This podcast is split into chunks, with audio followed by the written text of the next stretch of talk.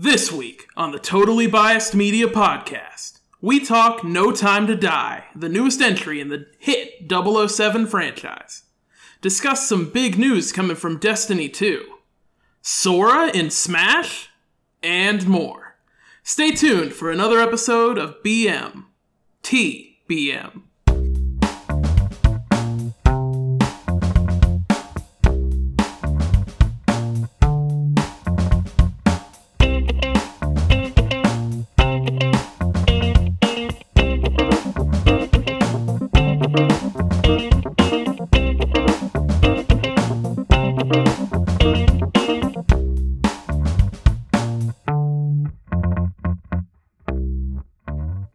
I'm Jackson Walkup, and I like my chocolate milk stirred, not shaken.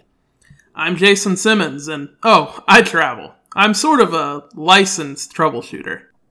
I'm Jordan Walkup, and I just failed the test to get my license to kill again. Folks, we're talking about Bond. James Bond.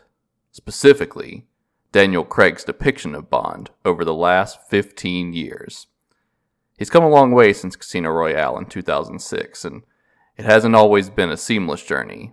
But now, No Time to Die is here as the final adventure before someone new inevitably picks up the mantle in the near future, and boy howdy, people sure are going to be mad about it. No Time to Die is, above all else, a celebration of Daniel Craig's time as the character, and a fitting send off for the super spy himself. So, we're going to dig back into all the things that make James Bond great and hit on some of the things we hope the next Bond films do a, little bit different. But, before we get into any of that, let's just talk about 007 as a whole. Let's really get into who James Bond is. And now, I've been reading some old reviews, specifically of Casino Royale and Quantum of Solace, and I've noticed a lot of words and phrases that get repeated regularly. So, for y'all's sake, I'm just going to list off a few of them. And I want y'all to come up with like the particular movie or characters or scenes or even just like things from Bond that come to mind when you hear these words. So, so here we go. Espionage. Casino Royale. of all of the. I know just saying the an entire movie is a weird way to start with that, but of all of the James Bond Daniel Craig movies, it is the most spy. He Yeah, definitely absolutely. spends the most time like actually doing spy stuff. He's undercover for a decent portion of the movie. Like I would definitely agree that espionage is the main thing with Casino Royale. And uh it's not quite as important in some of the other movies. Actually, now that you mention it, he spends almost no time actually undercover after Casino Royale. Like he does spy stuff as in like tailing people and like casing scenes and all that stuff. But he doesn't actually like he's very rarely like in disguise or trying to truly blend into a, a setting for more than like part of one scene. Most I- of it ends in a shootout fairly quickly. I think my favorite example of espionage in this movie is the first villain that he's trying to take out. Can't remember his name. It's the guy that he gets the the Aston Martin from. So he finds him in a uh honestly was it a I honestly can't remember if it was a airport lobby or a casino. It was a like resort hotel. well, no, Yeah. no. So he finds him uh, first at this resort hotel, and then he goes to Miami because that's where the villain goes. And either in this casino or airport, because they were both in the same place, he is blending in with the crowd very unnoticeably and kills the guy like pretty much in plain sight with the knife to his stomach. And I just really think that is one of like the best espionage moments in this film. That's some hitman stuff right there. Yeah. I, I do always think it's really cool when they they do like the in plain sight assassins, you know, trying to kill each other thing. Um, yeah. I mean, the first movie that honestly comes to mind when I think of scenes like that are like John Wick. Um, yeah, there's that famous uh, silence With- pistol fight scene that goes around. yeah, they're just like walking through an airport, like around a whole bunch of people shooting each other with silence pistols. And I'm I don't think silence pistols are anywhere near that quiet, but No. it was a really cool scene. yeah. I think a big part of James Bond is he doesn't necessarily have to go undercover very often because, like, unless it's someone that actually already knows him, he has a really boring name. yeah. and he, he's Yeah. not, like, particularly interesting looking other than the fact that he's, like, dressed up generally. Yeah. I also read this one one just brutal review of Casino Royale. Like content wise they were saying like best Bond movie of all time by a huge margin. But they they specifically dug into like I think one of the things that sells this movie is how ridiculously ugly Daniel Craig is. like this dude just looks so busted. He's so bad compared to other Bond. Like they just really like they are they are railing on Daniel Craig's looks for like two paragraphs of that review, but as like a positive because like he's a guy that could actually blend in. He's not. He's not your. Uh, he, he's not your Sean Connerys of the world. Yeah, I think generally at least the Bonds that I've seen are classically handsome, and Daniel Craig he is a little bit weird looking. Let's be honest. yeah. He's got a strangely shaped face. Yeah. But he's still I ripped. do remember that. yeah, I remember that being a big conversation before he took on the role. Like when it was first confirmed he was going to take on the role, people just saying he's not handsome enough. Oh, their biggest issue just- with him was that he was blonde. Yeah, They were like, we can't have a blonde James Bond. That's insane. Yeah, could you imagine? but speaking of, the next word I want to throw out there women. And I know what you're thinking. There are no Bond girls now because Daniel Craig killed them all. I guess that's what he uh, meant was when he said s- there's no Bond girls. Yeah, I was gonna reply with death. Almost every single woman that James Bond sleeps with dies. There are two that I know of that don't. well, okay, wait, no, I take that back because Vesper does die. yeah. I did Madeleine really does like not Vesper. die. She's definitely my favorite of the Bond girls in this. Oh, series. absolutely. Absolutely. I thought Yeah. that she was like an actually fun and kind of realistic character, and like the uh, just the way that they like interacted with each other, it, it felt a lot more believable. Yeah. Yeah. She was also the first Bond girl that wasn't like there was definitely still some sexualizing going on, but she was the first one who wasn't either uptight secretary that Bond is trying to seduce or incredibly dumb I don't know what how how to describe her girl that Bond is trying to seduce. Like she was the first one that felt like a fully realized character, which I think was one of the the really like establishing elements of the the Daniel Craig movies versus the previous ones.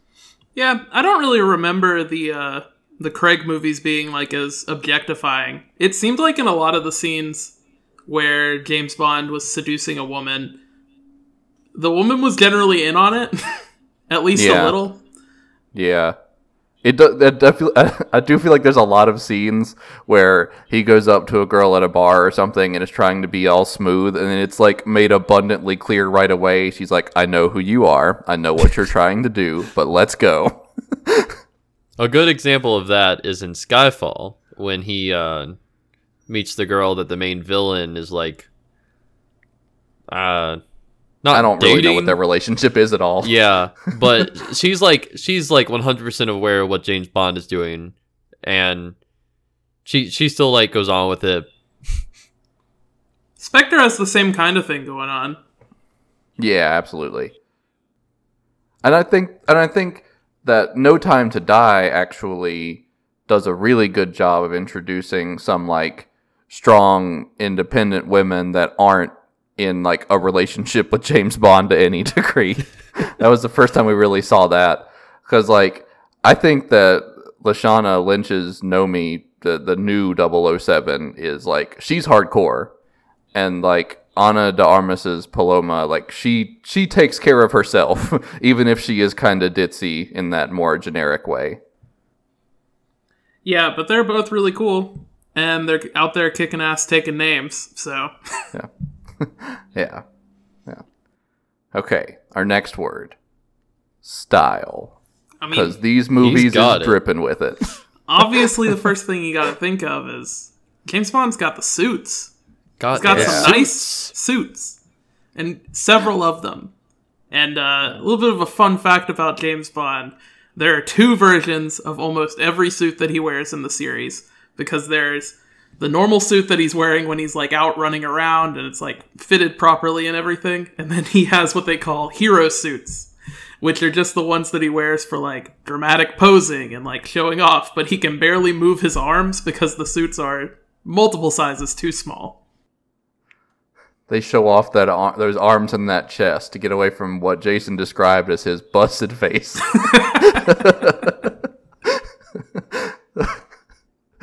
I- now, now I feel self conscious just about like ragging on Daniel Craig's appearance because like I wish I looked like that. but like I think that really there are two parts of of just the style of 007 because like of course there's you know his his looks and his swagger and everything but it's also like the environments they're in because he's in the, they're always in these very upscale over the top super wealthy settings and James Bond takes place in three locations. Rich people's like houses and hotels and stuff like that. Um, London and the absolute middle of nowhere. Yeah, yeah. But I always really dig those scenes where he's in these like really swanky upscale places, and then you find out how seedy it is, and then it immediately devolves into a massive gunfight. like, I think No Time to Die has one of the best examples of those, with uh, the the scene with uh, where he and Paloma are basically scoping out this big Spectre party. And uh, once you really find out what's going on and the extent of the plans, then it becomes like one of the longest fight scenes in like the entirety of Daniel Craig Bond movies. Honestly, probably one of my favorite ones too. Yeah. Yeah, it's definitely really cool. And there's a lot of different moving pieces because, you know, Bond and Paloma are both there, like, fighting the Spectre guys and, like, the police a little bit too. And then Yeah. Nomi's there as well, you know, trying to carry out her own mission that's separate from what they're doing. And they're fighting each other. It's a whole thing. It's really interesting. Yeah. It was definitely a really fun scene to kind of watch. One of the more memorable from No Time to Die, I would say. Oh, Yeah, absolutely. definitely. Absolutely. And it's hard to talk about the whole Bond style without our next topic cars. There's some real nice cars in these movies. Usually someone- Aston Martins. Usually. all for I, I think. Well, Well, at least Well, all the there's really a lot nice of other ones. cars. Sorry, there's some There- Range Rovers in there. Yeah. No Time to Die pop- taught me the important rule that if they're driving a Range Rover, they're a bad guy. Only villains drive Range Rovers. But uh, that's always one of the most exciting parts for me, even as someone that knows nothing about cars at all. I just, I really like to see whatever, like, the car for the movie Yeah. is and and in like the past several not really as much with no time to die but for a lot of them there was both like his old school aston martin and then like a brand new top of the line aston martin which they were basically using as product placement yeah. and like the juxtaposition on those were always very cool You say product placement. I mean, the first thing that kind of comes to mind is the car in Spectre, which was the Aston Martin DB10, I believe. And they only made 10 of that car. yeah well i I guess it's not product placement for that specific car but For there's the always like something comparable rolling around that that same year so like the db10 is is an especially uh, elusive one but like there were other new aston martins in the db series that were actually accessible and i'm sure sales spiked at least a little bit post james bond and those cars are so expensive if you just sell like 10 more you're set Yeah. And then In- No Time to Die has the Aston Martin Valhalla, which is real nice. completely Yeah, very wasted. pretty though. car. You see it Yeah. driven like twice. Yeah. I don't It's even not think- even in that James cool, Bond doesn't even buy it. it's even not even drive like it. cool chases. Yeah. Yeah. James, yeah, James Bond doesn't drive it. He drives the DB5 and I believe His- some black his- Aston Martin that I do not know the name of. one of his '60s cars. I, I don't remember, Yeah. but like I was kind of thinking Might it be a would DBS. I was kind of thinking it would be like what they did with Spectre. I remember in a lot of the uh, the marketing for Spectre, they tried to make it look like in the big uh, car chase with Mister Hinx, um, that James Bond was just going to be driving a, uh, a Mini Cooper. And they, they didn't even show off what Mr. Hanks was driving. So it was a pretty big surprise when you get in the theaters and you see them driving. Well, Bond is in the DB10, and then Mr. Hanks has a, I think it's a Jaguar CX75, which I don't think either of those cars were out at the time. So it was like the first time you could even really see one of them being driven. it was pretty insane. Yeah. Yeah. It is kind of funny. In, in No Time to Die, I think the coolest driving scene uh, involves uh, Bond driving an early 2000s Toyota RAV4. so, like, not even really getting in, getting into the hypercars in the big action scenes. Yeah. So the first time the first time that the uh, the the Valhalla was on screen, I like actively leaned over to one of you two and said like I want him to drive it. Yeah. it never really came into fruition. He didn't. Yeah. Okay, we got one more word and then we're moving on. I want to talk about murder. lots of it. hey, James Bond isn't a murderer. He's uh, he's ha- he has a license. You know. Yeah. Yeah. Is it is is it really killing a deer if you're licensed for it? It's a state Well, I mean- sponsored. Yes, that's a bad example, Jackson. It's a that's the state point. sponsored assassination. Yeah, yeah. Is it really murder if you have a license? I guess not. But is it really killing if you have a license? Still, yeah. Hey, if you have a license, it's not like they can actually die from it. yeah, that's how it works. Everyone knows since Daniel Craig, you know, James Bond. Daniel Craig also has a license to kill. I don't know if you guys Yeah. heard about that. Well, he did use it on all the previous Bond actors. That's how he got to where he is. Yeah. He left Pearson. Uh, he left Pierce Brosnan alive, but he's not the same as he used to be. Yeah, every time he sees Daniel Craig in any kind of Hollywood event, he keeps a lot of distance. Well, that's all the word association I had. So now let's get into the heavy stuff. So, Jackson, as someone who has watched all five of these movies in the span of roughly a week, which I'm sorry you did that to yourself. Hey, the only one But, that uh, was bad was Quantum of Solace, so it was fine. Yeah. I don't I can't think of any situation where I would want to watch any five movies like back to back nights though. So like good for you with sticking with it at all. I watched two But- in the same day. Oof, I, I really couldn't do that. Whatever came second, I would be totally zoned out for. But what would you say are some of like the big Bond moments, like the the quintessential 007 from the series? All the openings from the movies. First up, Yeah, I, I think they all just really demonstrate James Bond really well.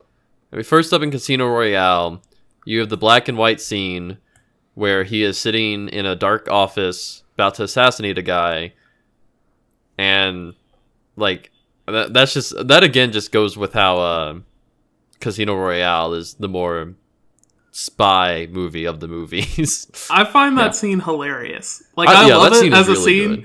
but the fact that the guys just straight up like, if they wanted to kill me, they would have sent a double O, and a double O has to kill two people.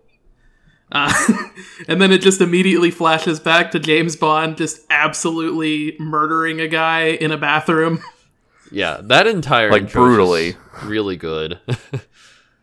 I think that was also where people realized they were really like they were letting off the brakes with these movies. Because before that of what I've seen of the old James Bond movies they were a little more like quippy type violence.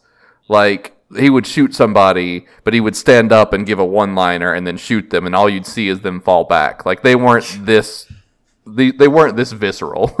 So. Well, it's important to realize that all of the James Bond movies, except for one, I believe, you know, before Daniel Craig, was also before The Matrix, you know? And like we said in the Matrix episode, like, that completely redesigned fight, or, yeah, it, it completely changed how they did fight choreography in movies. Like, We're 007 Entirely different post-Matrix landscape. world. and then on top of that, I mean, the the Bourne movies. I think the Bourne movies probably had a, the biggest effect on the new James Bond movies. Yeah, I could definitely see that. They really wanted to kind of capture that same energy, but with Bond. And it, it's kind of interesting because, like, they keep a lot of it, but the. I would say the Daniel Craig movies get a little bit less serious as times as time goes on. Um, I mean, like a big moment that comes to mind is like in the intro to Spectre when Daniel Craig's in the building that's falling down and he just he lands on a couch and then he just stands up and like readjusts his suit before he starts going after the person that he needs to assassinate again. Yeah, yeah. I don't I think, think- that would have happened in Casino Royale. Like, well, obviously it didn't, but I, I don't think that they would have written anything like that at that point. Yeah, yeah, absolutely. Uh, Jackson, any other like any other of the intros? Like all the intros are great. I'll, I'll definitely Oh, yeah, give you yeah. that. I think- any other one like really stand out. Yeah, I think the No Time to Die one is another pretty standout one. It takes place on like the streets of uh somewhere in Italy. I don't remember where. Rome. Was it Rome? Yeah. And it's both like an on foot uh fight. There's cars. Sorry, I actually I think they might have been in Athens, Greece. No, it was definitely Rome. Or not Rome, but uh Italy at least. They said the Acropolis, right? I'm reading, i guess there sure might there's- just be multiple Acropolises. Look, the Romans stole everything from the Greeks. We know there's two of them. But anyways, there sure is one in Rome. but like uh one of my favorite parts about this opener is when the DB5 gets involved. Cuz I think this is the first time we really see it like well, no, there's one other time that I can think of, but it was pretty short-lived. Uh, this is one of the few times we actually get to see it like use a bunch of gadgets, the DB5. Cuz there's the there's a part where James Bond gets cornered in the middle of a road by a bunch of other vehicles. So, like, they're all shooting at him, but he got them bulletproof windows, so they ain't going down. And then he starts up his miniguns that come out of his headlights. He starts spinning around. He lays out the smoke. They can't see him. And he defeats them. I think that's just like pretty cool scene that showcases like the gadgetry of James Bond, which from what I've heard is a lot more non Daniel Craig films. Oh, absolutely. There were some older ones which were just a mess of stuff, like made 60s Batman TV look tame. just like the random gadgets out of nowhere that did unexpected things. Is it the the man with the golden gun where at one point he does like a corkscrew in the DB5 and it does a slide whistle while he's flipping? I think so. Yeah. I don't think I've even seen that movie. but I've just seen that scene and it's so dumb. Not really a gadget scene, but like Yeah. the cars and being ridiculous kind of used to be a bigger thing. And in some of the uh e- even just thinking back to the Pierce Brosnan ones, like at one point he gets an invisible like a car that can turn invisible. which it makes so no sense. Stupid. I because saw the car turns invisible but they they show in the beginning that it just kind of shows whatever is behind it Uh, but at one point he hides behind the car and you he should have just been visible on the other side yeah. That's one of the few scenes I've seen of previous James Bond movies. So we've already kind of gotten into it that these movies aren't necessarily quote unquote spy movies anymore, or at the very least they're they're kind of hanging out on the edges of what a spy movie is. So so Jason, why don't you why don't you tell us about some of these like especially not James Bond 007 spy moments from these movies? there are a lot of like big city chases in these movies which they, they always like stand out to me there, there's a scene uh, right at the beginning of casino royale where he breaks into a foreign embassy to kill the guy that he was supposed to get information from. I don't really know exactly why he decides to kill him, other than he gets cornered. I think that seems a little bit ridiculous and not very spy like. There are a lot of big dramatic chase scenes through like really densely populated areas and very fast over the top cars. But for this to be all spy stuff, there are very few like true on foot chases. And I feel like that would be a pretty big part of like a spy trying to silently, you know, capture somebody. But there aren't many of them. And that those make for some really good action scenes in movies. I think with the James Bond movies, at least the Daniel Craig ones, a big thing that they go for a lot of the time is making it to where the villain has the upper hand on James Bond. Which, in a lot of ways, this makes him look like he's bad at his job. He's never prepared quite enough. Yeah, like people are all they always know more about him. Like, the scene that comes to mind is in I'm thinking of Spectre a lot, honestly. But like when he goes to infiltrate the meeting that Spectre the organization is having and Blofeld's just like, "I actually know you're here." and then Yeah. there's a giant car chase like through the middle of I think that was also in Rome. Sounds right. Now, hold on a minute. So I, I hadn't really thought about it from that perspective. So that means that in Skyfall, Spectre, and No Time to Die, basically when he shows up at the villain, like when he meets the villain for the first time, every single time it's like, well, actually, I knew you were here the whole time, and it was part of my plan. like, like that happens to him every time. The scene in um No Time to Die and the scene in Spectre are very similar. Yeah, where yeah. it's you know James Bond's broken in here and he thinks that he has the upper hand, and then the bad guys are just like, "How you doing, James?" Yeah, yeah. Let's kind of get into those villains because I think that a collective issue with Bond movies, and you can really expand this out to action movies as a whole, is that generally speaking, the villains are at best like tropes and at worst just totally forgettable. And I think for me, of of the five villains we're really digging into here, because I know I know a couple of the movies kind of have two villains, but like of the big central villain of each movie, I think the best ones would have to be Mads Mikkelsen's uh, Chief Chiffre. I, I never Le quite know how to say it. chief. Le Chiffre.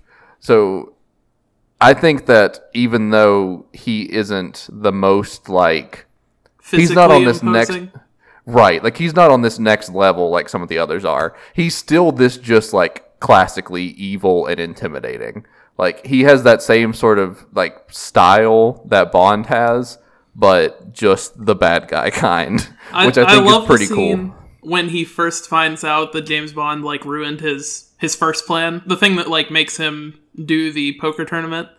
yeah and he, he's playing Royale. cards with some other people and uh, he gets the call he's like this is bad he's like tell the people that i was playing poker with they have five minutes to leave it's like if not throw them off Yeah. and like someone that like he doesn't even have that much power compared to some other ones but just being that willing to just like do stuff like that at the drop of a hat's pretty pretty scary stuff and the big So, thing is he controls like all the money for all the bad Yeah. guys He's like, all of them yeah. He's like their broker. basically yeah, Yeah. Yeah. or an accountant Yeah. he's the but like an accountant to evil the terrorist accountant His whole thing is like he gives money to other terrorist organizations. yeah I think the idea is he takes their money, like he's literally a broker. Like he Yeah. takes their Yeah. money and he invests it, and then he fixes the market so his investments always work out. Right. he I- is he is literally just the money guy but for several of the most devious organizations in the whole world at the same time but but he's not actually like directly connected to any one of them I like But- the villain in um, Quantum of Solace quite a bit as well. Uh, Dominic Green, like he just kind of felt like a more realistic villain to me. He's Yeah. this like small nerdy guy who's just trying to screw over everyone because he thinks he's been wronged. I would definitely say he is the most realistic villain of any of the movies. His plot is to control the water supply of Bolivia. I think no, not Bolivia, was it? Or was it Bolivia? It was Bolivia. Okay, yeah, of Bolivia, so they go into a drought and then sell the water back to them for a profit. Which is a pretty realistic plot. Because it actually happened. Yeah. I I also was a pretty big fan of uh, Christoph Waltz's portrayal of Blofeld. I don't think some of Blofeld's like writing is the best, but I think like the look and the energy that he brought to it, he was very just he was scary. Like both looked at and like the way he talked, like the cadence that he took and everything was always very like it kind of like left you on edge a little bit and i really appreciated that. I i didn't necessarily love spectre. It was it was one of the weaker movies but i think like he was a decent villain and i'm glad that he comes back even if it's just for a little bit of no time to die Yeah, the thing with Spectre is, like, overall, it's not amazing, but it has so many really good scenes in it. yeah yeah it's like they it's like they had a good bond movie in there and then they just like added a lot of other stuff on top of it Yeah. yeah. Which like I still liked it. Definitely one of the worst of the five, but I thought, like, making Blofeld a more personal villain for Bond was pretty cool. yeah, because Yeah. up until then, like there were like uh, Silva in Skyfall was more personal, but towards M, not Bond. So this was mm-hmm. really the first like personal to Bond villain in the movies, right? Yeah, because the first two were people he really had no connection to at all until Yeah. he was on a mission to stop them. So, so let's let's really let's knock out those comparisons. You know, you you gotta have an order for everything. We're a podcast. We review some stuff, so of course we got to make our list. So I, I think for me personally, well, let me let me expand this out. I think for most people, Casino Royale and Skyfall are sort of the the the cream of the crop, the the top dogs. Like those are the two examples of what really great James Bond looks like. I think for me personally, I'd still put Skyfall just a little bit over. Although I admittedly, I, too. haven't seen Casino. I haven't seen Casino in a in a bit. Like I I really probably need to rewatch that one more than any of the others. But I would say it's probably Quantum Solace is last. And that's Yeah, that's- that's, that's an def- easy one. It had no script. Yeah. I'd say Spectre's number four. The new one, No Time to Die, is number three. It fits pretty cleanly in the middle there. yeah. And then you have Casino Royale two and Skyfall one, which are those two are still like a pretty good chunk above the other three. Um, That which even still, I would say No Time to Die and Spectre were still like overall good movies. that's actually exactly what my list is. I'm, I'm going to go ahead and switch a couple of them. I, I personally prefer Casino Royale over Skyfall. Yeah, I think that I, it, it feels like much more of a, a self contained, like really good story. It it doesn't feel Skyfall to me definitely feels like a middle movie. like as good as it is, it's still kind of uh you can tell that there's more to come afterwards. yeah. Yeah, yeah, that's fair. And the it's, ending it's is a trying little to set lackluster up because of it. yeah, it's trying to set up for Spectre and also kind of, you know, tie up some loose threads from Casino Royale and Quantum of Solace. I think Casino Royale just kind of feels more like a self-contained movie, and I, I really like that personally. Yeah. Uh, and then I think I might say I might switch Spectre and No Time to Die as well. I I mean I really like No Time to Die, and I really like Spectre. Like they're very close, but I, I think Spectre actually is a little bit better than No Time to Die. So I'll say Casino Royale, Skyfall, Spectre, No Time to Die, Quantum of Solace. Quantum of Solace definitely earned its place at the bottom of the list. Yeah. For a lot of reasons. I feel it like- just it looks bad. Like Yeah. it's not even visually appealing like the other movies are. I think a lot of it isn't really its fault though. It's because it had no script. I mean, not the like how the movie looked, because that comes to the directing, but I mean, it still had a script. It was just that it was during the writer's strike. They should have delayed the movie. well, I don't. I don't think it was a finished. Like, I'm not- script. I might be wrong about that, but I don't think it was finished. Well, But like what but what Jason's saying is regardless, they should have delayed the movie. Oh yeah, yeah, they definitely even should've. even if it had nothing to do with the script, it just out of genuine like concern and for the well being of the writers. yeah, definitely. they they should have delayed it. But yeah, I, I think that there was a lot of there was a lot of issues with Quantum of Solace in general. Like even just the action scenes were hard to follow. There were like visually, it clearly didn't have the same level of polish that the other ones did. A lot of the uh, personal moments felt more cliche. Yeah. like they were trying to be the old Bond, and the combat in Quantum of Solace is so bad. It, it feels like feels like having a stroke. Like Yeah, the one that comes to mind is um there's a scene I think pretty close to the beginning where James Bond breaks into a assassin's hotel room. And like that's just it it's so poorly choreographed. it's not even I, I don't even necessarily know that's poorly choreographed. My issue is it'll have cuts like mid punch. Yeah, Like- that too. I personally don't think that you should ever cut while someone's like in motion. well, because it completely disorients you. Like you have no, you lose any sense of like, you lose any sense of power when you cut mid motion, because like it's not obvious where they started. You're having to find where things are, and then they also do the thing where they'll like zoom in on people's hands like while they're punching, and it's like that's not, I never want to see that in any circumstance. It never looks good.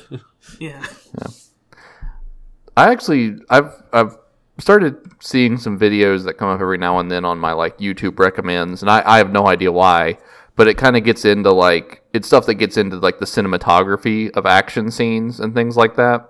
And it's really cool when you understand why they're doing things the way they do, eh, because you don't really know how much a cinematographer is sort of controlling your vision in movies. And I think good fight scenes, it's always abundantly clear what the focus is. And even if there's something in the background that's going to become the focus, your eyes are naturally going there because of the way the camera work is being done. And I feel like with Quantum of Solace, it was a lot of just generic, okay, in this shot, you're going to punch this guy and then we're going to cut and then this guy is going to stand up and try and swing at this guy and then we're going to cut to like there was no motion to it it was just a series of like basically still shots of different movements yeah. I would say when it comes to fight scenes, unless you really know what you're doing, the fewer cuts, the better. yeah absolutely. It seems a lot more believable that way too if there's no breaks in it. Like you know this is like a true like long choreographed fight. So. but that's a lot of bond talk. So let's let's you know one last thing here. What are you guys kind of hoping for the future of bond. Because we know there's more coming. We don't know what it's going to look like yet. A lot of people are thinking it's a new era for bond in terms of it probably or not probably there's a good possibility it will not be a you know a middle-aged straight white dude next time around. And uh, i think a lot of people are sort of seeing an evolution in the themes and the style of bond which i think is pretty cool. Like for me personally what i'd really like to see um, in the short term I, I would very much like to see something else involving Lashana Lynch's Nomi, the, the new 007, or the person who stepped in as 007 while Bond was retired. I think that she just brought a really unique energy to it. I think, you know, pretty much from the minute she's introduced, you you see that this is like a really, really realized character um, that they've put a lot of thought into, which I thought was really cool. And I, I thought it was, I thought it was especially disappointing that Ana de Armas's Paloma is barely in No Time to Die, even though she was just introduced. Because I think there's a lot there. This this idea of this like rookie, bubbly, very excited agent um, for the CIA that was that was very cool. That wasn't, you know, I would like to see more of to some extent. But realistically, we know enough about Bond to know that the next one will probably be another reboot that will have a new actor in the role of Bond. And if we're going to have to do that, What I would very much like to see is one, take several years off, because if they try and push out a sequel in a couple years, people are going to be furious. And two, I really want someone that does not look or act anything like the previous Bonds. I specifically want someone like Idris Elba, who has already had a long history of people wanting in this role. Um, I think he's he's probably also just my favorite actor in general, and I, I love him in just about everything he's in. But like, that's the type of change up I, I personally want to see. I would love to You see guys- Idris Elba in the role as James Bond. My only problem with that, I don't, I don't know how old he is. I assume like 40s. So if they took a good bit off before doing another James Bond movie, I feel like he might be too old. Because this, is, you know, I, I mean, I know you know a lot of stunt work is done by stunt actors, but like the actors themselves do still do a lot of stuff. Daniel Craig old- broke his leg How old while do you think? How old do you think Daniel Craig is? I'd say mid 40s, late 40s. He's 53. 53? And Dang. Idris Elba's 49, so there is still precedent Yeah. but I, I I do get what you're saying to some extent though. Like if you if you if there's even a chance the next actor is going to be in the role anywhere near as long as as Daniel Craig was, you definitely want someone at least a little bit younger than that. yeah. And So- Daniel Craig broke his leg during the shooting for one of the earlier films. And, like, you know, he would have been much younger because the earlier films were, like, more than 10 years ago. But, so, There's also you have to keep in mind these are Hollywood actors. Like Daniel Craig is fit in a way that like no one I personally know could compare to. that's true. So I mean, like him getting hurt in his fifties is not nearly as big of a deal as like you know my family members in their fifty breaking a bone or something. yeah. Me breaking my leg at 17 would probably be worse than Daniel Craig breaking his leg. But uh, I'm, I'm kind of interested to see if they'll keep the background actors, or not background actors, but you The know, like M, Q, M, Yeah. Moneypenny, The supporting cast, yeah. I really like the supporting cast in all the movies. And, like, if they continue I really to do... liked Q in these movies. Yeah. I thought it was like a fun change of pace because usually it's an old man, and then this time they were like, this dude's in his twenties. Yeah, I also and he feel like invented hacking. yeah, I also feel like whenever there's you know like the hacker of an organization, they're always like like say like super scientific stuff that no one understands, and they're just then they're just like ugh, common people. But like he never does anything like that, so I really like Q. he does fall into some stereotypes for like the tech guy, but not nearly as many as like a lot of other similar roles have. So Yeah. I don't really have a commend him problem with that. him falling into those stereotypes because like he's he's the tech guy. Like he's the only one really that Yeah. they show you. Well, I just mean like tech guys in movies usually have like a certain stereotype where they fall into where they act like they're like 20 times smarter than everyone else in the room and whenever someone says a normal thing, he acts like they're the stupidest person on earth. And Q just doesn't do that. Cuz Q is actually a pretty cool guy. It'll be part of it is also the fact that everyone else around him is also very, very smart, just not in the same way. True. I, I think I'd it'd be also- interesting to see who they pick for the next M, or if they're just gonna stick with uh, Ralph Fiennes. if they do Yeah, I was actually just about to say. Yeah, if they stick in I- the current universe, I really hope Ralph Fiennes still especially if he's more like he was in Spectre cuz I really liked him in Spectre. Well, the longer we wait, the less we're gonna see him like he was in Spectre. Right. Yeah. I'm also like specifically Ralph Fiennes and Naomie Harris. Like I think that they're just I associate those two with the with the series just as much as Daniel Craig. oh yeah. And it would be weird to not see them around if if they do keep anything from the the previous. I think it should definitely be those two. Because they've both been in every movie since Skyfall. Yeah. That does bring up kind of an interesting point. Other than M and maybe Tanner, the original M, I mean, uh, there weren't really a whole lot of the original reoccurring- M. The original M. That was a long time ago. Yeah, But Judi Dench did play M in the. Uh, yeah, The first Yeah, two. what I meant was First well, three. no, no, I meant I meant that she also played M in the. Uh, shoot, uh, Pierce, Pierce Brosnan, Brosnan. movies. Oh, Yeah. interesting. But yeah, like I feel like in Casino Royale and Quantum of Solace, there's not really any like returning characters besides M and maybe Tanner. I can't remember if, if he's in them or not. I think she had a solid send off, but I love Judi Dench, and I was still sad when she died.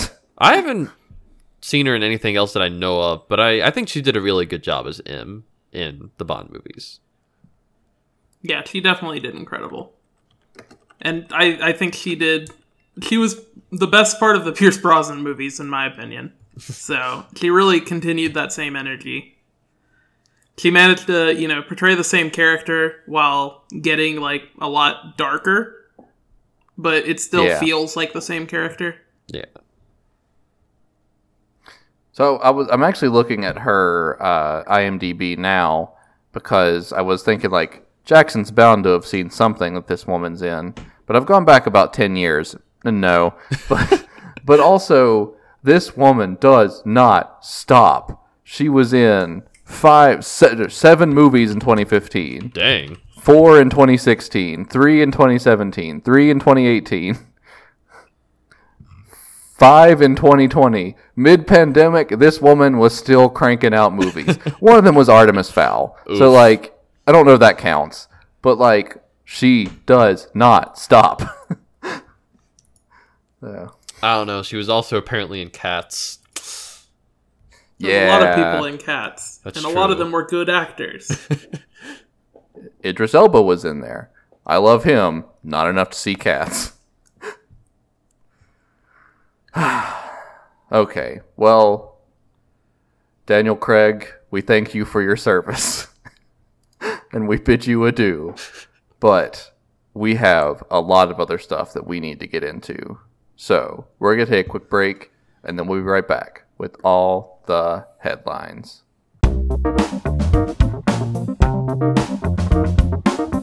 Folks, he is finally here, or will be in, uh, Eight guess- days.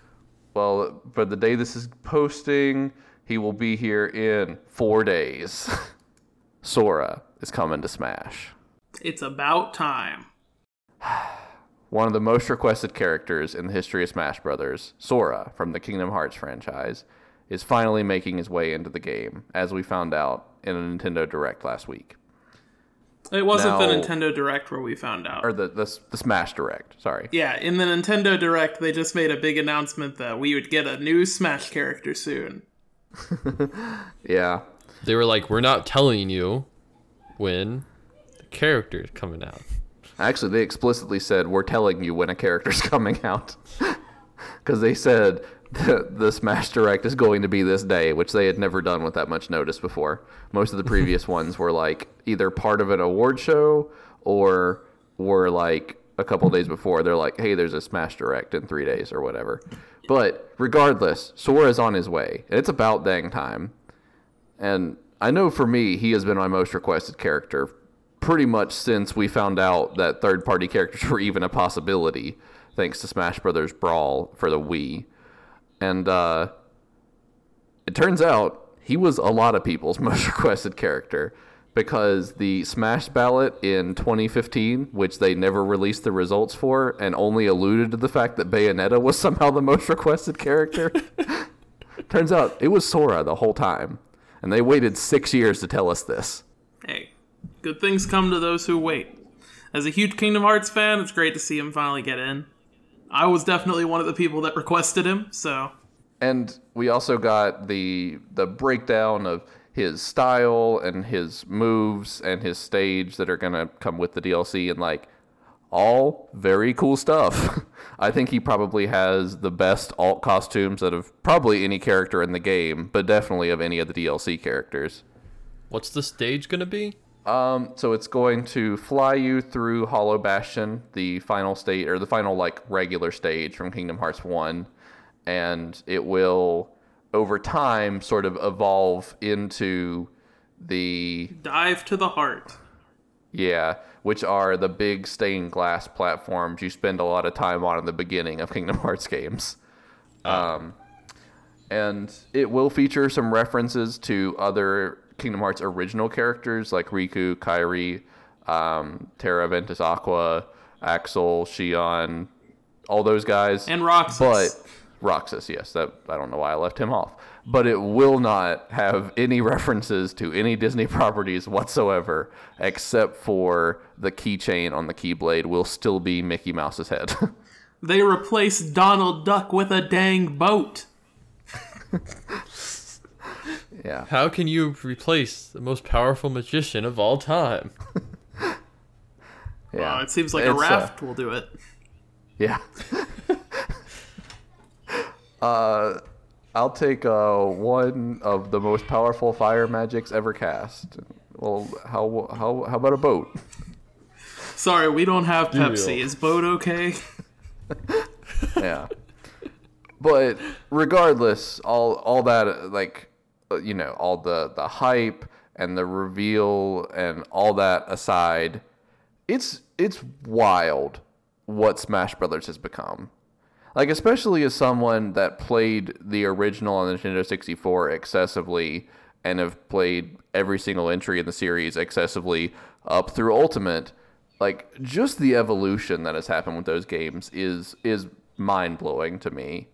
I mean, the original game launched with a roster of 12 characters, all but two of which were just like the biggest names in Nintendo and seeing it evolve into this roster with like almost 90 characters, like over a hundred stages, like so many like different genres and different series represented. Most or not most, but like a third of which are not even Nintendo properties to begin with. Like just everything the series has become is crazy to me. Let's just take a moment of silence for the characters that didn't make it in. Famously, a lot of people were asking for Luigi's brother Mario to make it into the game. Unfortunately, Sora was chosen instead. And a lot of people were asking for Wario's boyfriend, Luigi. He is also not in the game.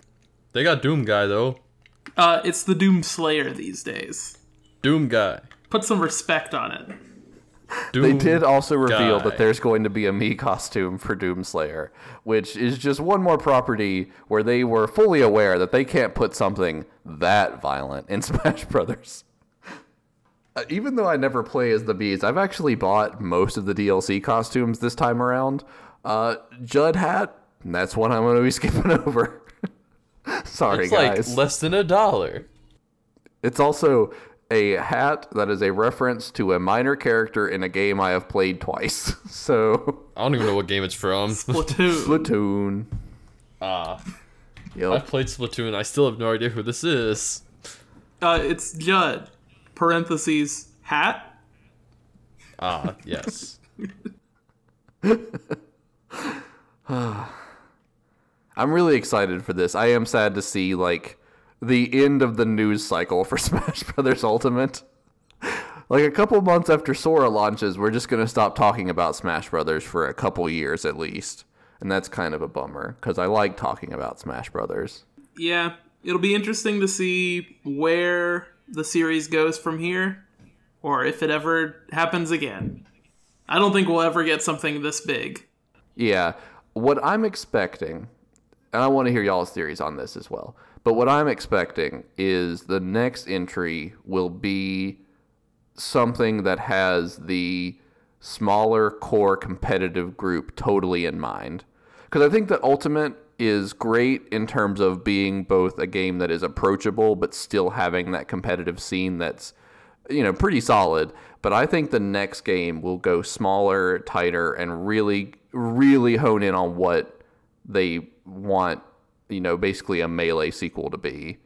And i think we're going to see substantial cuts to the roster and i think it's going to be faster gameplay again and i think it's going to have a much higher skill floor this time around. Faster than Ultimate? i think so. Jeez. like for me ultimate ultimate sort of in a perfect middle ground. Like it's not the slow clunkiness of brawl but it's not the absolutely impossible to keep up with level of melee and i think i think if they're going to lean one of those two ways again it'll be towards melee Yeah, I mean, it's kind of lame that it doesn't have a tripping mechanic. yeah You know, this every time you see professional fighters, you know, like MMA, WWE, whatever, they're always, they're constantly tripping. That's a thing that professional fighters are always doing. And Brawl is the only game that's ever really captured that. That constant Brawl- tripping onto your face of competitive fighting. Brawl was the only game brave enough to give us real violence. uh, no, I I strongly think it'll go the other way. Um, like even more open and like accessible. yeah, I think accessibility is Smash's bread and butter. Like, I don't think that they would ever make one that's specifically for the fighting game community because there are plenty of games for those people already. That that is fair. Like Smash Brothers, at least today, hits a sort of niche market, but also has that mass appeal. And I, I do think a game that's more mechanically robust and requires more time just to like get the basics of sort of flies in the face of that. So I, I do think that whatever the next game is will still have a bigger focus on the competitive scene than Ultimate, but I don't think it's going to go full on like I don't think it's going to be like Street Fighter, Tekken stuff. From my experience, Nintendo hates the consumer. So, I could go either way. yeah. I don't think that they'll cater towards the fighting game crowd like ever. I I think it's pretty clear that they don't they don't care that much about them. They just see the fighting game community as free advertisement. Like that that's really it. They're like, "Oh, it's people that are constantly playing our game on Twitch or whatever." Like that's driving more sales. But they don't like care beyond that. Jackson, what do you think's going to come next?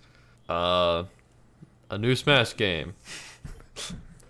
How long do y'all think it'll take for them to to step back from this being the last Smash Brothers game? When's the next console Uh, generation going to start?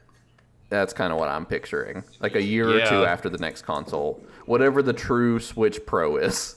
Yeah, because Ultimate came out about a year after the Switch release, about a year and a half, because it was holiday. But so, yeah, I'd say next Switch, maybe you know a little after release, but yeah, I don't see them doing two games on one console, anyways. they haven't before, I don't think. Yeah, no, they have like it has been exactly one per console generation since the N64. So I think that that is a fair assessment. Uh, the real big question is do you think Sakurai will be involved with the next one? I think they would be incredibly dumb if he's not at least involved. I kind of hope for his well-being he's not the director anymore. He's really good at his job, but you can definitely see that it wears on him. yeah. Maybe I'm just reading into things too much. But, I mean, I mean, I he's kinda been working on vibe. Smash games for 20 years now. I really do love this series though. Like I think it's just such a good it's such a good game in any context. Everyone it's a- loves a good crossover, right? Jackson, you got any opinions on this new Destiny 2 news? Yeah, I'm upsetty spaghetti. Oh god. Undo that and now just explain what the story is before you do that. Unsay what you said. too late. So, last year, before the Beyond Light expansion came out, to make room in the storage size for Destiny 2 and not have another, like, COD Warzone situation, they have been removing content to put in new content. And that's just not how you do a game. I don't get why they do it this way. Like, why don't they just make it to where? Are like, are they having server issues on their end? Why I don't see why they don't just make it to where it's optional content. They're having server issues all the time. Don't worry. Yeah, no, I mean like, like do, can they not store a game this big with this many players? and if if that's the problem, then like they should probably reach out to some MMO makers who are doing significantly bigger worlds with more areas. Yeah. No, they've said the issue behind is they don't want people having like huge file sizes for the game on their consoles. I don't. Which on one hand I get, but on the other hand, I don't think having content removed from a game is the right way to go at all. I don't get why they're doing it this way. Why don't they just make it to where it's optional? Yeah. Like I- at this point, I don't know. It's not. It's different from when the base game, when they did this, because with the base game, they made it free to play anyways. I guess. I- but this is paid content that's going away. Yeah.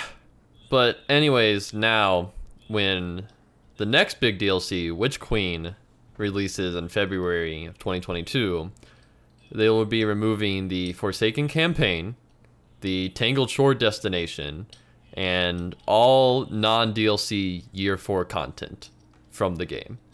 So that'll include the past 4 seasons of the game. That's insane. Yeah, I don't That's a horrible way to run a game.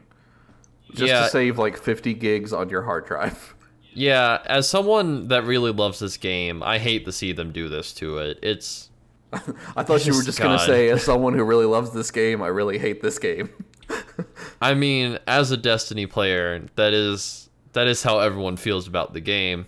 We all hate I don't know. Destiny, but no one hates Destiny more than people that love Destiny. This is true. Well, you got to spend But- a lot of time with something to truly hate it. it's true. It's true.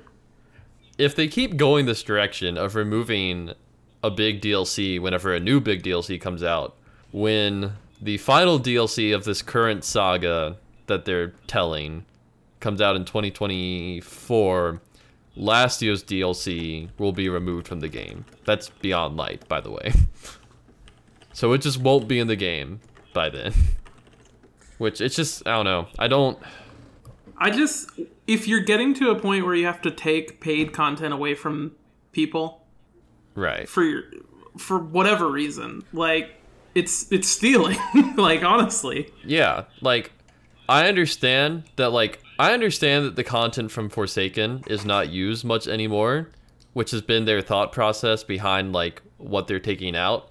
Cuz like last year, uh when they removed stuff, they took out the Mer- the uh Mercury and Mars uh campaigns, which I think had like a 5% play rate at that time, but like I still don't think they should just be removing paid content.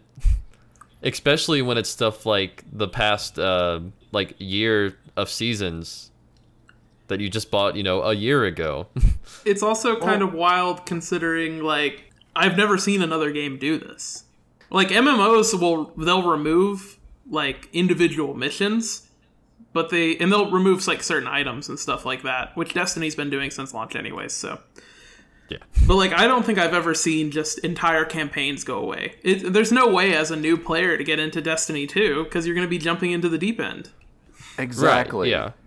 And like cutting single player content is the absolute worst move you can make for bringing on new players because Right. the post game even when I was able to like really get into it, I still recognize it's it's just a it's a number system. Like if I kill this thing, this number gets bigger and like if you don't have some kind of base single player or at the very least like some kind of content you can just run around and do first to get into the world and the systems, just bigger numbers are nothing. Like there's no selling Right. point for just this gun's 8% better than this one. Like that that doesn't matter if you don't Yeah. have some kind of content to like get yourself get yourself situated with the world first.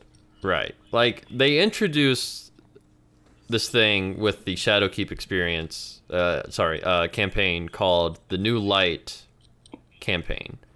Cuz that's when the game went free. This was sort of just a very short and simple intro campaign.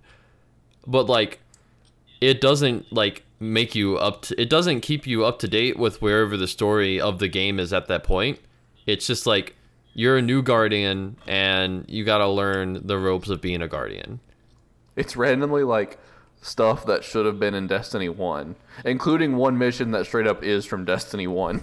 Yeah. Oh yeah, they took the intro mission from Destiny 1 and just threw it in Destiny 2 when they did the Beyond Light expansion. Yeah.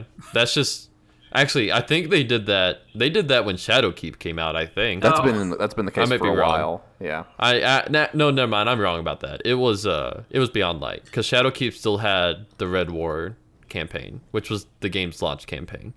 I got my friends into it even before they actually removed the intro campaign. They made it really hard to start. I tried to get my Yeah, friends into Destiny 2 around the time that the uh, around the time they started doing seasons, I guess. Yeah, that would have been Shadowkeep. Yeah. I tried getting a bunch of my friends into it, but like it was a hassle to even get the main campaign started. It- They hide it in the menus and stuff like that at this Yeah. point, and they don't tell you where it is. They just drop you straight into the game, and they're Yeah. just And, like, the, it. It tells you there's like a campaign that it starts you on, but it's not. I think it's just whatever the most recent DLC's campaign is pops up as like your first mission if you create a new character now. Yeah. It, ma- it makes no sense because like you're not gonna have any context for that. Yeah. And the main story for the game is gone, so like they're referencing events that you have. It, it's as if Yeah, they just like- happened in a different game, more or less, or like it would be like if Halo started referencing all the stuff that happened in novels and just acting They like are. you should know that. Sorry. They are. It's not to You the heard same of Halo level. 4 and 5? There's at least like some introduction. It would be like Yeah. if you just jumped in to the aftermath of one of the novels. It's like it's just weird. I, I don't understand. I understand mean, that why is doing it that way. kind of how Halo 5 starts. But anyways, I like this game and I think it's in a good spot for people that have been playing for a while. But That's the clearly game the only already- people they care about anymore. yeah. Yeah. But like this game was already very inaccessible to people that had not started it when it came out.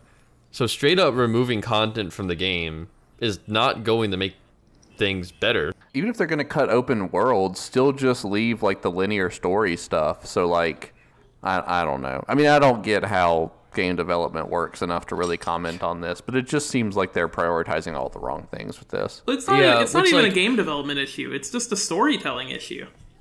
Yeah. Removing Which large is- swaths of the story. Yeah, which it's so weird too because like over the past year of seasonal content, the storytelling in Destiny has grown significantly. And the fact that stuff like that is going to be removed in February is so dumb. Like All right, so think about this way. So there's a there's a new DLC almost a year after every DLC with the exclusion of this year. So like there's a four three month seasons throughout that year. And like the the earliest one, it'll have about a year of time being in the game. But the latest one, if this was a traditional year and the DLC did not get pushed back by three months, would only have three months of being in the game before it gets removed. Uh, I think they'll probably leave it in longer than that. But we've spent a long time talking about Destiny 2. Yeah, Might be best to move on. yeah, I agree. Next up, we're gonna talk about pirates, the absolute lowest criminals in the world of entertainment. I'm actually going to stop you right there. These people go out there and they play video games without giving their money to mega corporations first. The absolute lowest of the low. And they've gone and done it with a brand new game, Metroid Dread. They've been playing it on those emulators since day one. And you know what? As someone that paid good money for my copy of Metroid Dread to play on my Nintendo Switch, I don't really care about this that much. It's technically. This isn't a story about piracy. Because you can get. You can just plug your Nintendo Switch cartridges. You'd have to buy special hardware for it. But, like, you can play it just by plugging in your Nintendo Switch cartridge and downloading the data off of it. Which hmm. you already own it, so. And that's also how you play the game on the Switch anyway, so there's nothing illegal about it. Fair enough. Well, then disregard that intro. but regardless, people are playing Metroid Dread on emulators. And not only have they already figured out how to do this effectively, they can actually run a better version of the game than the Switch can. They're running it in 4K already, which the Switch can only even handle. Is it 720p handheld 1080p dock? yeah. The Switch can't Yes. even handle handheld with steady frames, so from my experience with fine with Metroid. Dread so far, it can't handle this game with steady frames all the time either. This game does not run well, so I understand why they're doing this. I mean, it runs fine, but I it, frame drops in this game are so bad. I haven't played it in handheld, so I haven't experienced any. I thought it's been fine. I've definitely seen I've drops. only but played it in handheld. No, I recommend not doing that. Anyways, emulators. They're taken over. And sometimes they're better than the originals, apparently. it's pretty wild how quickly Switch emulation got up to the level that it is. Because, uh, as you can kind of clearly see with the the ports of uh, Super Mario 64 and games like that in the Super Mario All Stars collection, it's still kind it's still pretty hard to properly emulate an N64. The fact that they're getting like a modern console to emulate well this quickly is insane. And I mean, we can't even emulate PS2 properly at this point. I think that says a lot about the Switch's software more than anything. Yeah. Which I mean, it might not. I'm not necessarily saying it's a bad thing, but it is. It's interesting that they've managed to kind of reverse engineer it so quickly when like nothing else is being emulated at this level this quickly from release. Still, like you would think it would require more modification based on a game to game basis. But the fact that this is a brand new game and is already running properly on emulators shows that there's either the people emulating this are a lot better at what they're doing than we thought, or emulating is just a lot simpler with the Switch than previous consoles. I'm leaning towards the second one. Yeah. Yeah. Yeah. Naturally, though, some people are very upset about this because when other people have nice things, we think to ourselves, why can't I have those same nice things? And then we immediately assume that those people are breaking the law. We see that other people have nice things and think, hmm, that's inherently theft. Dang, I didn't But- know Nintendo was charging us taxes now. also this this kind of got me thinking about something like you know there have been a lot of rumors about you know a new switch on the horizon and for a lot of people those rumors sort of went right out the door as soon as the switch E, OLED, OLED edition god that awful name the OLED edition was OLED. announced OLED. Yeah. and I think that because we got the OLED Switch, we're probably not getting another Switch for a while. But there have been nine different studios that have reported in the past, like some some of this dating back like over a year, that they are developing Nintendo games for 4K. And I have heard theories that actually make a lot of sense that the OLED was basically supposed to be a 4K Switch, but because of the chip shortage, they basically just sold the shells of a 4K Switch with the previous Switch's software, and we're like, well, this is the same. And I think, from what I've seen, based on the fact that Metroid Dread is a is a first party game, the fact that there is even like minor performance issues makes me think it might have been designed with a different console in mind, at least at some point in its development. Like I I feel like there was a 4K Switch that was being taken into account when this game was in development. I don't know. I'm not super into the conspiracy theories or whatever. Even even Legend of Zelda Breath of the Wild has stuttering issues. I think but the Switch launch just isn't great. like Oh yeah, Oh yeah. Yeah. like that's exactly what this is but it's still uh, i don't know it the whole thing's a little bit weird to me i do think a 4k switch is coming it's just coming later than we than we're thinking right now or we thought prior to the oled being announced I think it would be interesting. Just hang hang with me for a minute. If instead of releasing a new model Switch, they just released a dock that essentially has a graphics processor in it. I think that would actually make a lot of sense i, I would i don't i couldn't even guess what the tech would need to look like to make it happen We have similar But- tech already for computers. Yeah. Um, You can have external uh, uh, GPUs at this point. So it's not entirely beyond the realm of possibility. It would be interesting to see something like that in like a consumer product. I don't think we've seen anything quite to that level yet, uh, other than you know just for PC. I mean, that's kind of essentially what some uh, laptop docks do, from my understanding. Yeah. So I, I don't Yeah, think it would be too insane.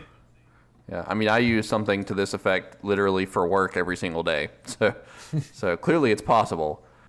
I mean, like, I, I don't play my Switch in handheld mode very often, um, but I do think that even if the even if the handheld performance isn't as good, I think it's still contributing something meaningful to the Switch. So really, just making the docked experience better, I think, would go a long, long way. Even as someone that pretty much never plays a dock, I definitely agree with this. I don't like playing games handheld. Um, like even back in the GameCube days, I bought the uh, the Game Boy adapter like as soon as I found out it was a thing. I just I just I prefer having liked- my TV to play games on. I, th- I think it's a better experience. And having like a controller without having to stare at my hands the whole time. I think with a lot of Nintendo games, a lot of them like aren't very story focused or anything. So you don't really like you don't really play pay as much as attention to them. So I'd like to have like a show on in the background or something. like I don't want to like I this is a Nintendo game, but it's a good example. Like I don't want to just like start playing Hades on my TV.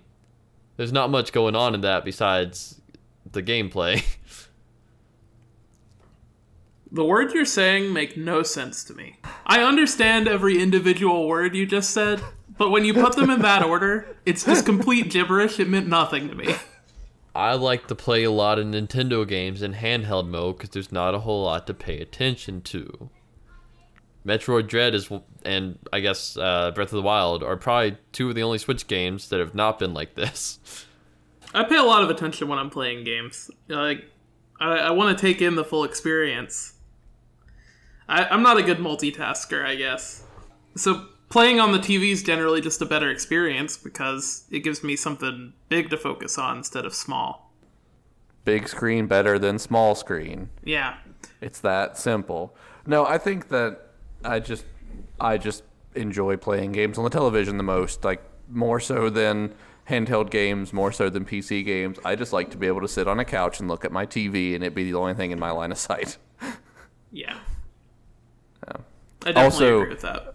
The performance, I, I have seen some noticeable difference in previous games. Like I said, I haven't played Dread uh, in handheld yet, but uh, there are a lot of games that the TV experience is much, much better in general. I think Breath of the Wild's definitely one of those too. Absolutely. yeah, I still mostly, I, I think I still mostly played it in handheld though. So speaking of unsubstantiated rumors, we finally have one that came true. The GTA trilogy is coming. It's been at Walmart for years. It's true. But the GTA trilogy is coming to new consoles. I've heard there's going to be updated graphics, but I haven't seen any screenshots or anything yet, so I'm cautiously optimistic. Uh, yeah, big announcement that Rockstar finally actually confirmed that the Grand Theft Auto trilogy, that's Grand Theft Auto 3, San Andreas, and uh, Vice City? Yes. Yeah, those ones. They're finally coming to modern consoles and they're getting the remaster treatment at the very least. They haven't said too too much about what it's actually going to be like. I don't know if I should expect something on the level of Grand Theft Auto 5, you know, or if it's just going to be better textures on the same models and engine, you know. I, I think it's definitely going to be the latter. And what I'm kind of pulling that from is this quote uh, from Rockstar, which says the three games will feature across the board upgrades, including gla- including graphical improvements and modern gameplay enhancements for all three titles, while still maintaining the classic look and feel of the originals. Like that kind of makes me think this is going to be updated textures, maybe some reworked character models, but generally speaking, this will still be at its core the, the three games as they first existed. Um, another thing I want to point out: the full title of this is Grand Theft Auto: colon the trilogy hyphen the definitive edition, and I really like that. Grand Theft Auto, the trilogy, the, the definitive edition, Ultimate Cross Tekken with new funky mode. Featuring Dante from the Devil May Cry series. yeah. I'm going to be honest about something. I've only played Grand Theft Autos 4 and 5.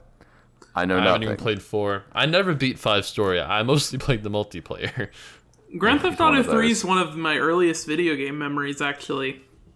I remember playing it um, on.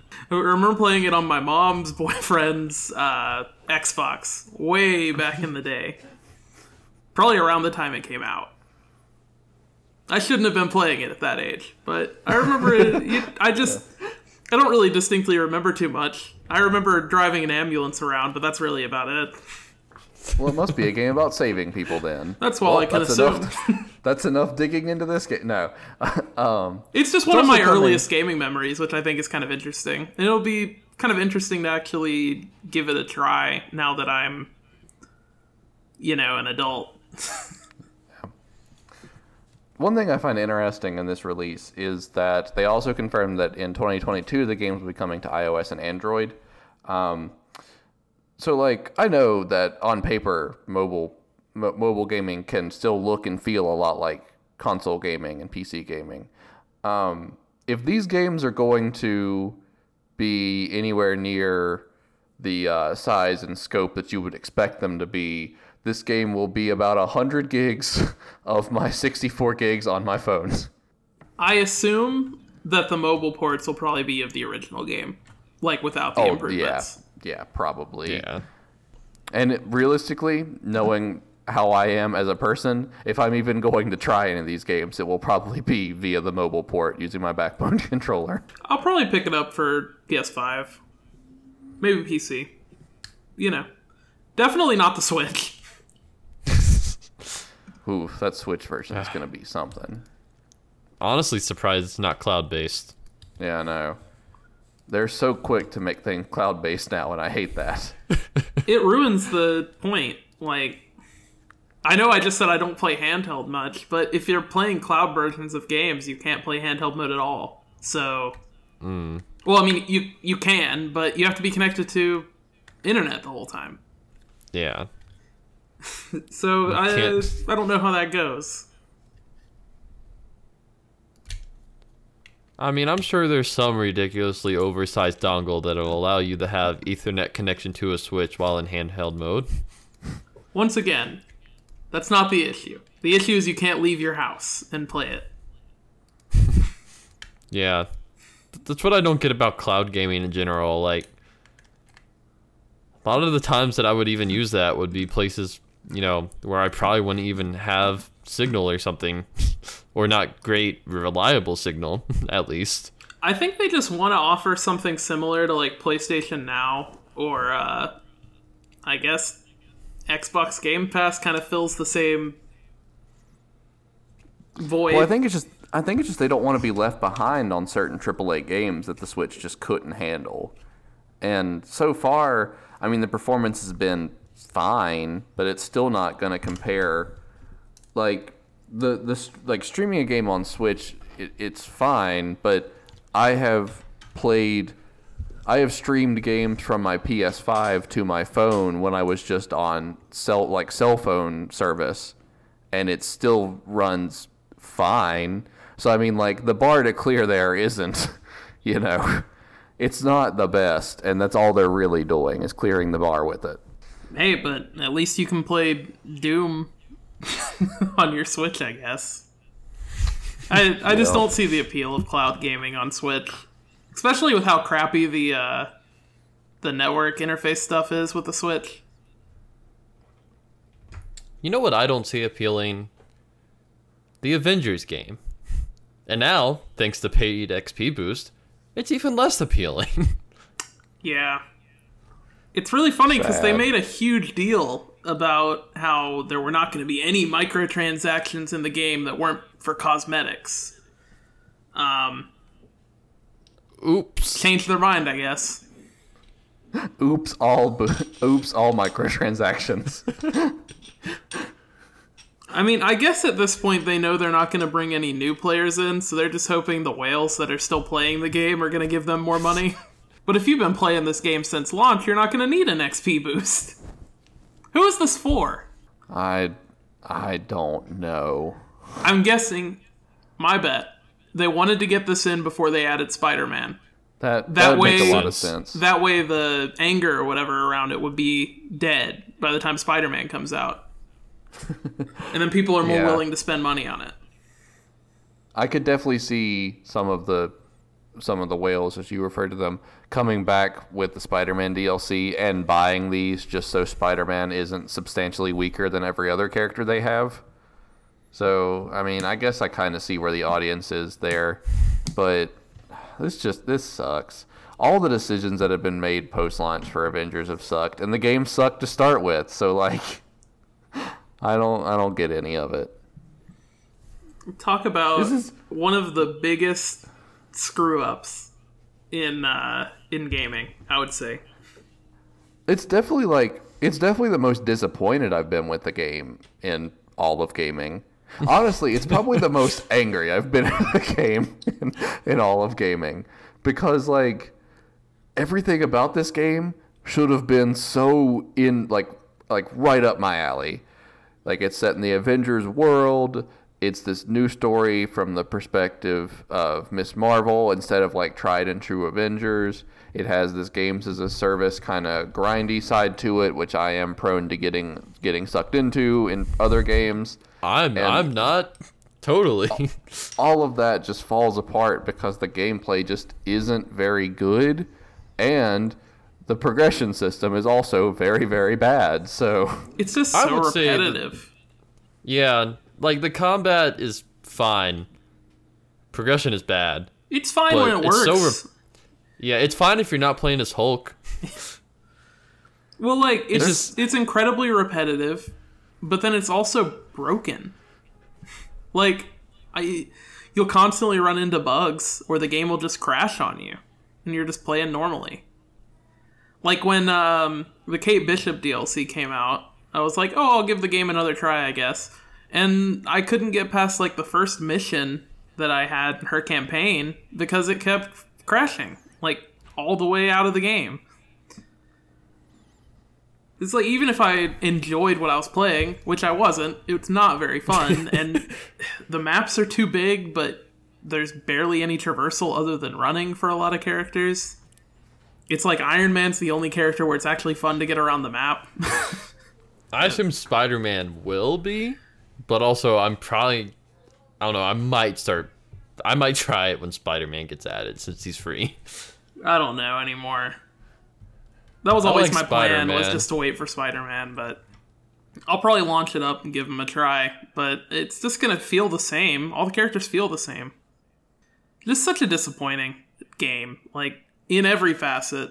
And also the fact that it between it and Guardians of the Galaxy, it delayed a new Deus Ex game coming. So I'm waiting on that still. Don't I deserve to be happy?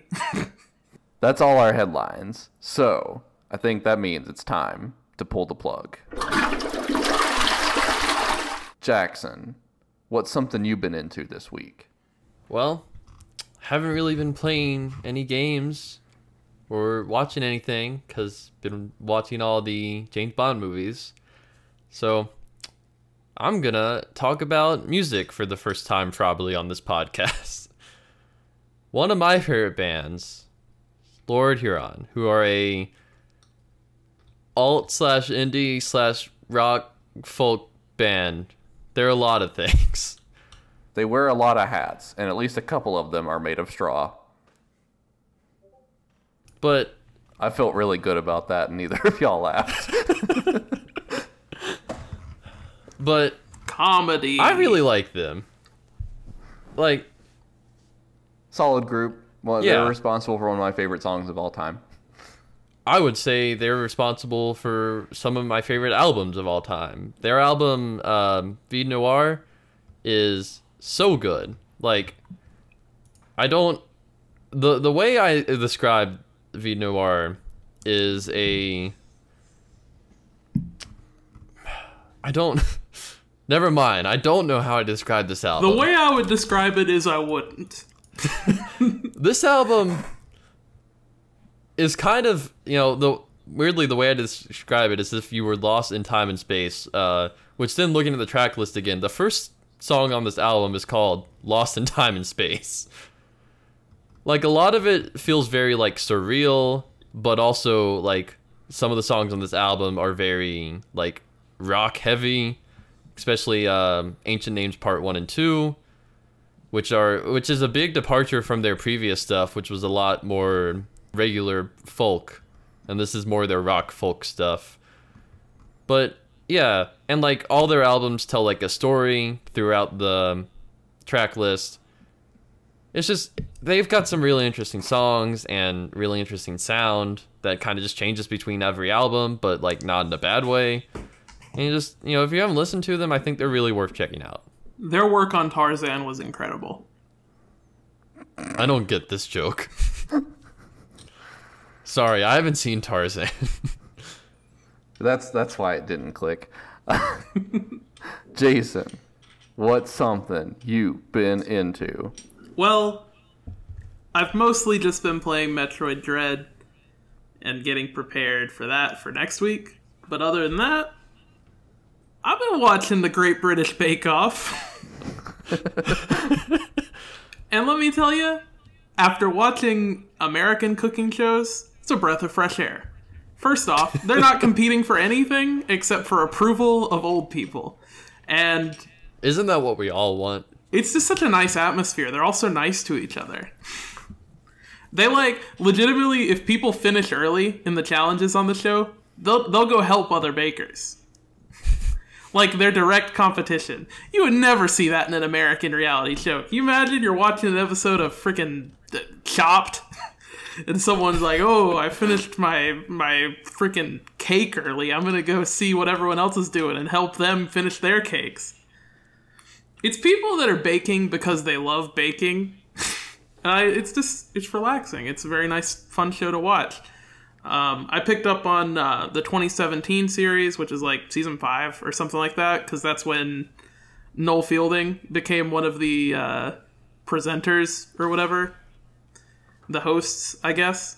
Uh, and I I really like Noel Fielding. I think he's a really funny guy. So But how does it fare to another uh, grade A competition show, uh, Blown Away? um, the the glass blowing one. Yeah. Uh, well, they're very different because Blown Away is about glass blowing. That's going to be your key difference. Is uh, And they only they only eat glass once in the in the Great British Baking Show, and it ends the way you'd expect. Now, something else that's really cool about Great British Baking Show, or it's called Great British Baking Show in America, but the name of the show is actually Great British Bake Off. I don't know why they gave it a different name in America. Well, we don't know what some of those words mean. Yeah, Bake Off is really complicated, so it, it would be impossible to determine what they were doing. But like they make a lot of different foods that like from all different places around the world. And it's kind of interesting. They have like different types of challenges. Um, there's specifically they have a technical challenge in the middle where they don't know what they're going to be making. They just come in and they're given a recipe. they're they're told what the recipe is when they start when they get the recipe, like what it's gonna make. But like it's just they go in completely blind to the challenge. They're given a recipe that doesn't have like cook times or the amount of ingredients that they need to put in. Uh and it's just like figure it out based on what you know of baking and what you see on the in the recipe. And it's just super interesting to watch. It's a really good show. I would uh, definitely recommend that you guys check it out if you get some free time and you want to watch some English people bake. Sorry, I only watch English people play soccer. Sorry, I only watch people. I only watch English people that stand near people that play soccer. Um, I also want to say something that led me to this show was I started. Uh, I'm a big Joel McHale fan, so I, I we decided to watch his cooking show, Crime Scene Kitchen, uh, and it was awful. Maybe one of the worst cooking shows I've ever seen. Every American cooking show has to have some really dumb twist to it, and I hate that. I just want to watch people that are good at cooking cook good food. And also, I want to watch whatever whatever guy's grocery games is as well, which is the opposite of that. Guy Fieri is a hero. But that's really mostly what I've been up to. Jordan, what you been doing?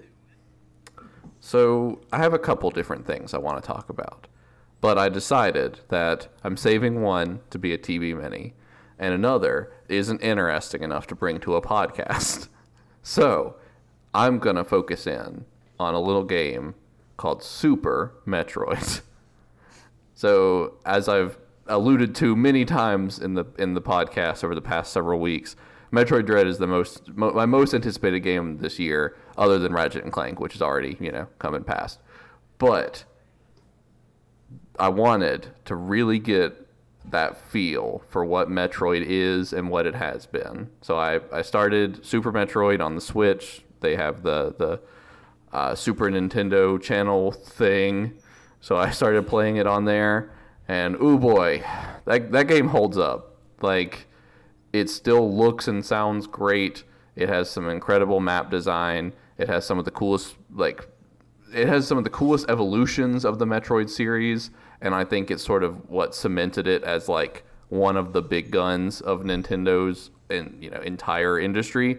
Um, it's it's such a good game, y'all. You can play it for free if you have Nintendo Switch Online. So like, go check it out, especially if you are planning to pick up Dread and you haven't yet. But considering Dread's already been out for a couple of days, even when we're recording this, it will have already been out for like a week by the time this goes live. You're probably already playing Metroid Dread, which we will talk about in depth soon. But yeah, Super Metroid still out there. It's still very good. Big question for play you. Um, if you continue Yes. playing it, save the animals. What? Yeah, That's the big part at the end of. It's the, it's the big thing at the end of uh, Super Metroid. You have to decide whether you save the animals or anything not. about this game? It's pretty famous. Yeah. Yeah.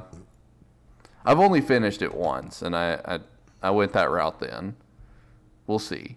We'll see. I'm only like three hours in, which is It's like especially halfway to the big. game. Yeah, it's especially big in the speedrun community because saving the animals takes longer.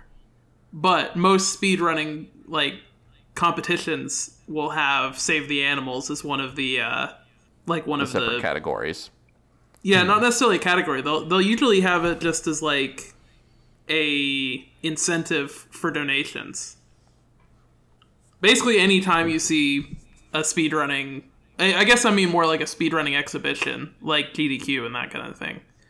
They'll always have save the animals as a big special incentive where people can donate whether you're going to save the animals or just leave them all to die. Admittedly, it's not a super fun part of the game. so I kind of get the appeal of just skipping it going to the end. It's also pretty stressful. Yeah. But anyways, go play Super Metroid if you're not already actively playing Metroid Dread. All right, folks. Well, that just about does it for the Totally Biased Media podcast. You have several ways you can reach us, and we hope you do. You can find us on Twitter at TBMcast, on Instagram at Totally Biased Media, or you can send an email to totallybiasedmedia at gmail.com. Let us know your thoughts on the show, your suggestions for new things to review, your own reviews, which we will then incorporate into the into our review section. So, you know, whatever whatever you want to tell us, tell us, and we'll engage with you however we reasonably can. But for the Totally Biased Media podcast, I'm Jordan Walkup. I'm Jason Simmons, And I'm Jackson Walkup. and you just felt the bias. Thank you, everybody. Goodbye.